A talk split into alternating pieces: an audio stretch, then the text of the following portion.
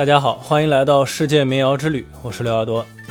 那我们继续在希腊的旅途啊，这一期来聊一聊里拉琴的前身后世，也顺便从这个角度，从侧面来看一看希腊的民间音乐。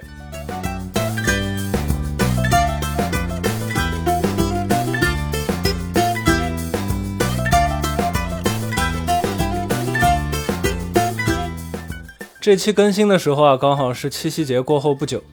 当我们仰望星空的时候，我们看见的是牛郎织女在鹊桥相会。然而，在遥远的希腊呢，织女星是属于一个叫做天琴座的星座。天琴座的英文名字叫 Lyra，拉丁语拼写呢是 L Y R E，而它的原型就是我们今天要介绍的这种乐器，叫做里拉琴。传说中众神的使者赫尔墨斯，他一次偷走了阿波罗的一群圣牛，圣牛就是神圣的牛啊。为了让阿波罗追不上他的牛群呢，赫尔墨斯就给牛做了鞋子，然后呢把这个鞋子反着穿在牛角上。所以说阿波罗看到这个脚印啊，他就往相反的地方追，结果很久呢都没有找到。据说赫尔墨斯在路上他杀了一头牛，然后把牛呢献祭给了众神，但是留下了这个牛的内脏。他用这些内脏和一个龟壳制作了一把乐器，这个就是传说中的第一支里拉琴。后来呢，阿波罗知道这个偷牛贼是赫尔墨斯了，于是他就怒气冲冲的去找他当面对质。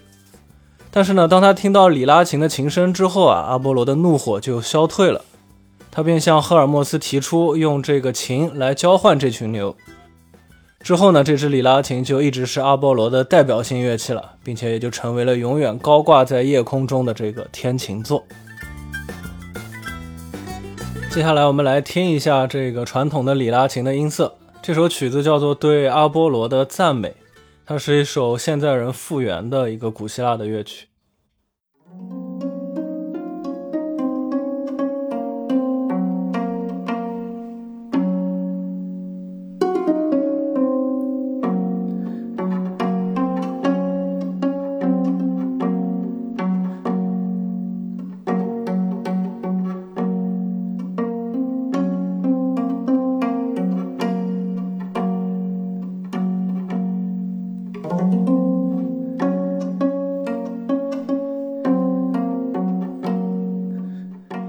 先来介绍一下里拉琴的构造啊。早期的里拉琴呢，是用龟壳或者是木盒作为共鸣箱来放大声音，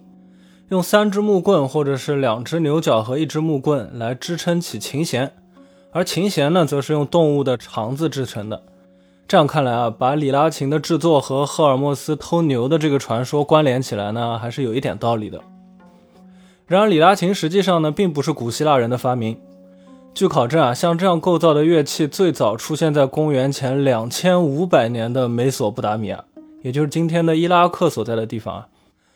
这种里拉琴呢，叫做乌尔里拉琴，是世界上现存最古老的弦乐器，也可以说是所有的这种弦乐器的祖先了啊。之后呢，里拉琴除了通过古希腊传播到了整个欧洲，还通过古埃及也传播到了整个非洲。经过了几千年的传播和改良，里拉琴自然也是出现了许多的变体啊。最初的里拉琴呢是用拨片拨奏的，之后呢又出现了用琴弓拉弦的这个版本。到现在为止啊，我都没有说里拉琴的琴弦数量，是因为这个数量呢，它在不同的时期、不同的地区都是不一样的。那么如何决定琴弦的数量这个问题呢，也很值得一说。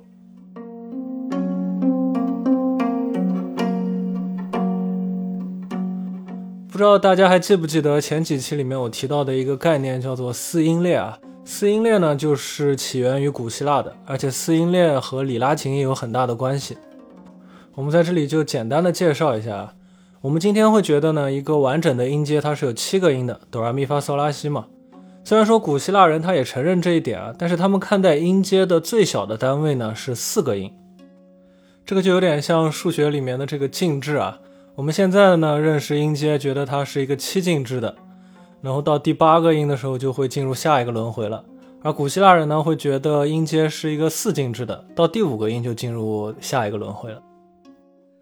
这个四音列它的原理啊，就是把我们今天称之为一个纯四度这样的音程，把它切割成了四个音。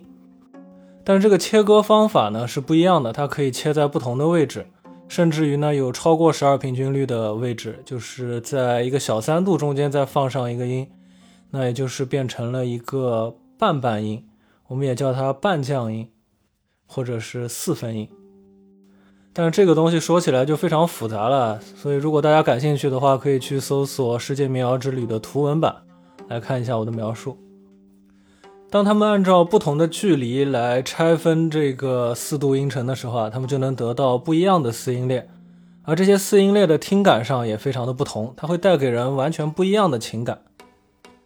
然后他们也给这些四音列起了不同的名字，比如说伊奥尼亚、多利亚、弗里吉亚这些名字。这些名字呢，就是古希腊的一些地名或者说是部落的名称。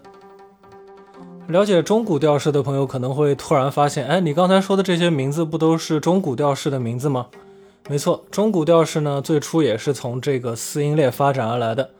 他们把四音列这样两两这么连接在一起，就会形成不同的中古调式了。当然了，今天我们不会再按照四音列的方式来理解中古调式了。而且今天的中古调式和古希腊时候的这个名称啊，它也是有出入的。但是现在的阿拉伯音乐里的这个马卡姆调式的这个理论，它依然是以短音列为最小单位组成的。这个短音列叫做 jins，它可以是四个音，也可以是五个音。而且它在当中也保留了我刚才说到的这种四分音，就是不属于十二平均律的这些微分的音。对于乐理不感兴趣的朋友啊，可能会觉得我刚才说的这些内容挺无聊的。其实我想说的就是，了解世界各地的民间音乐啊，它可以让我们知道一些我们习以为常的规则呢，其实并不是绝对的。这些规则它只是在某一个历史时期占据了主流，而实际上啊，这个世界比我们看到的要更大。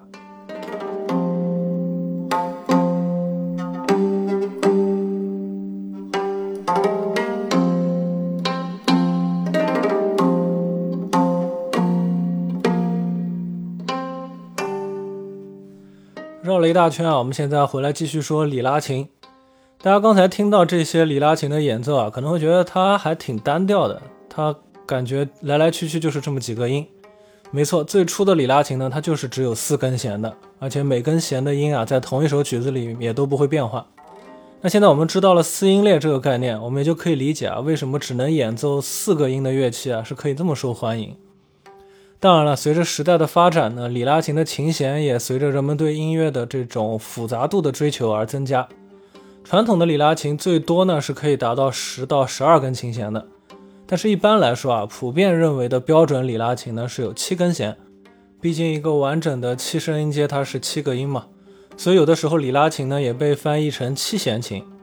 不过我要是在这里说四根弦的七弦琴，那就太奇怪了啊。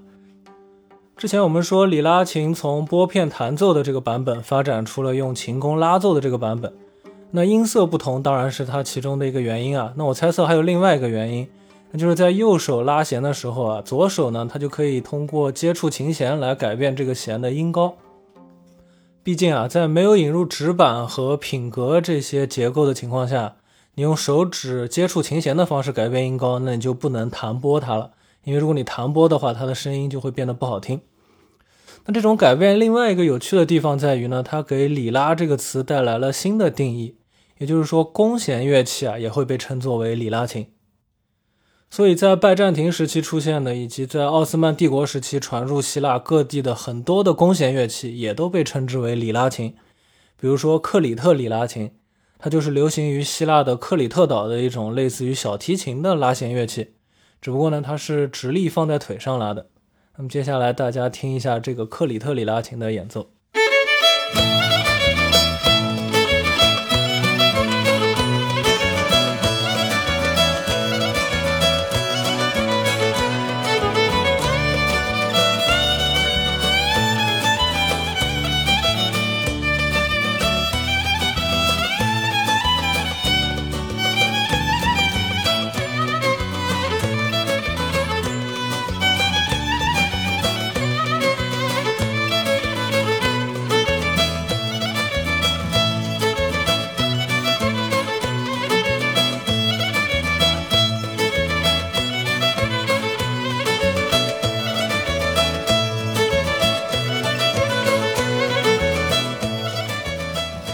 大家知道，希腊的南部是一大堆分散在爱琴海中的岛屿，而这些岛屿上流传的民歌呢，就叫做尼西奥提卡。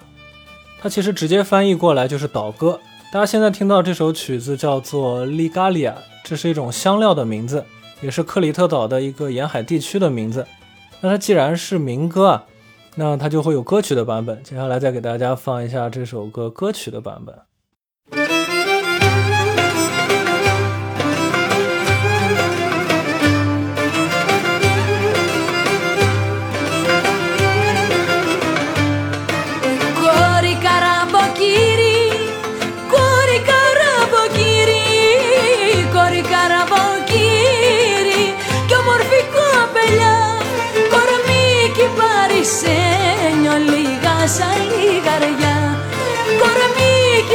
παρισένιο λίγα σαν λιγαριά Λιγαριά, λιγαριά, εσένα έχω στην καρδιά Λιγαριά, λιγαριά, θα σε κλέψω μια βραδιά 我不知道大家听到这些音乐的时候会不会感到非常吃惊啊？至少我上大学的时候，第一次去希腊玩的时候，我就听到酒馆里、店铺里演奏和播放的都是这样的音乐，我当时是非常惊讶的， 因为这和我想象中的希腊音乐是不一样的，充满了这种阿拉伯音乐的味道。我不知道我之前那种有偏差的印象是哪里来的，但是现在我知道啊，在漫长的历史当中，像拜占庭帝国啊和奥斯曼帝国，他们都是跨越欧亚的帝国，所以文化呢本来就是跨越东西方的。而希腊它所处的位置正好是在欧亚非文化的这一个交汇处，自然呢，它也就成了一个交融的中心。像这一类叫做尼西奥提卡的这种岛屿歌谣啊，它其实都是有很强的异域风情的。因为听不懂歌词，所以说如果我们不去往希腊那边想啊，你甚至会觉得这些歌曲出现在新疆的茶馆里啊，或者是印度的街头，也都毫不违和。像这首《利加利亚》的节奏型，我甚至可以确定我曾经在新疆听到过。那所谓音乐无国界，大概也有这么一个意思吧。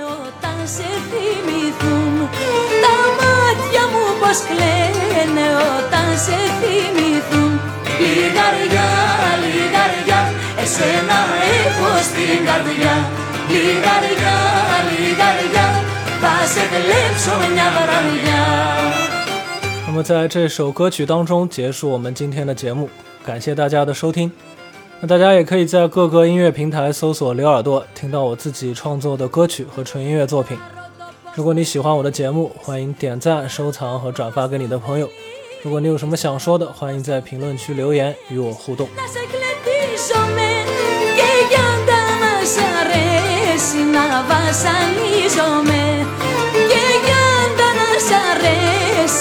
βασανίζομαι Λιγαριά, λιγαριά, εσένα έχω στην καρδιά Λιγαριά, λιγαριά, θα σε κλέψω μια βραδιά Λιγαριά, λιγαριά, εσένα έχω στην καρδιά. Λιγαριά, λιγαριά, θα σε κλέψω μια βραδιά Λιγαριά, λιγαριά, εσένα έχω στην καρδιά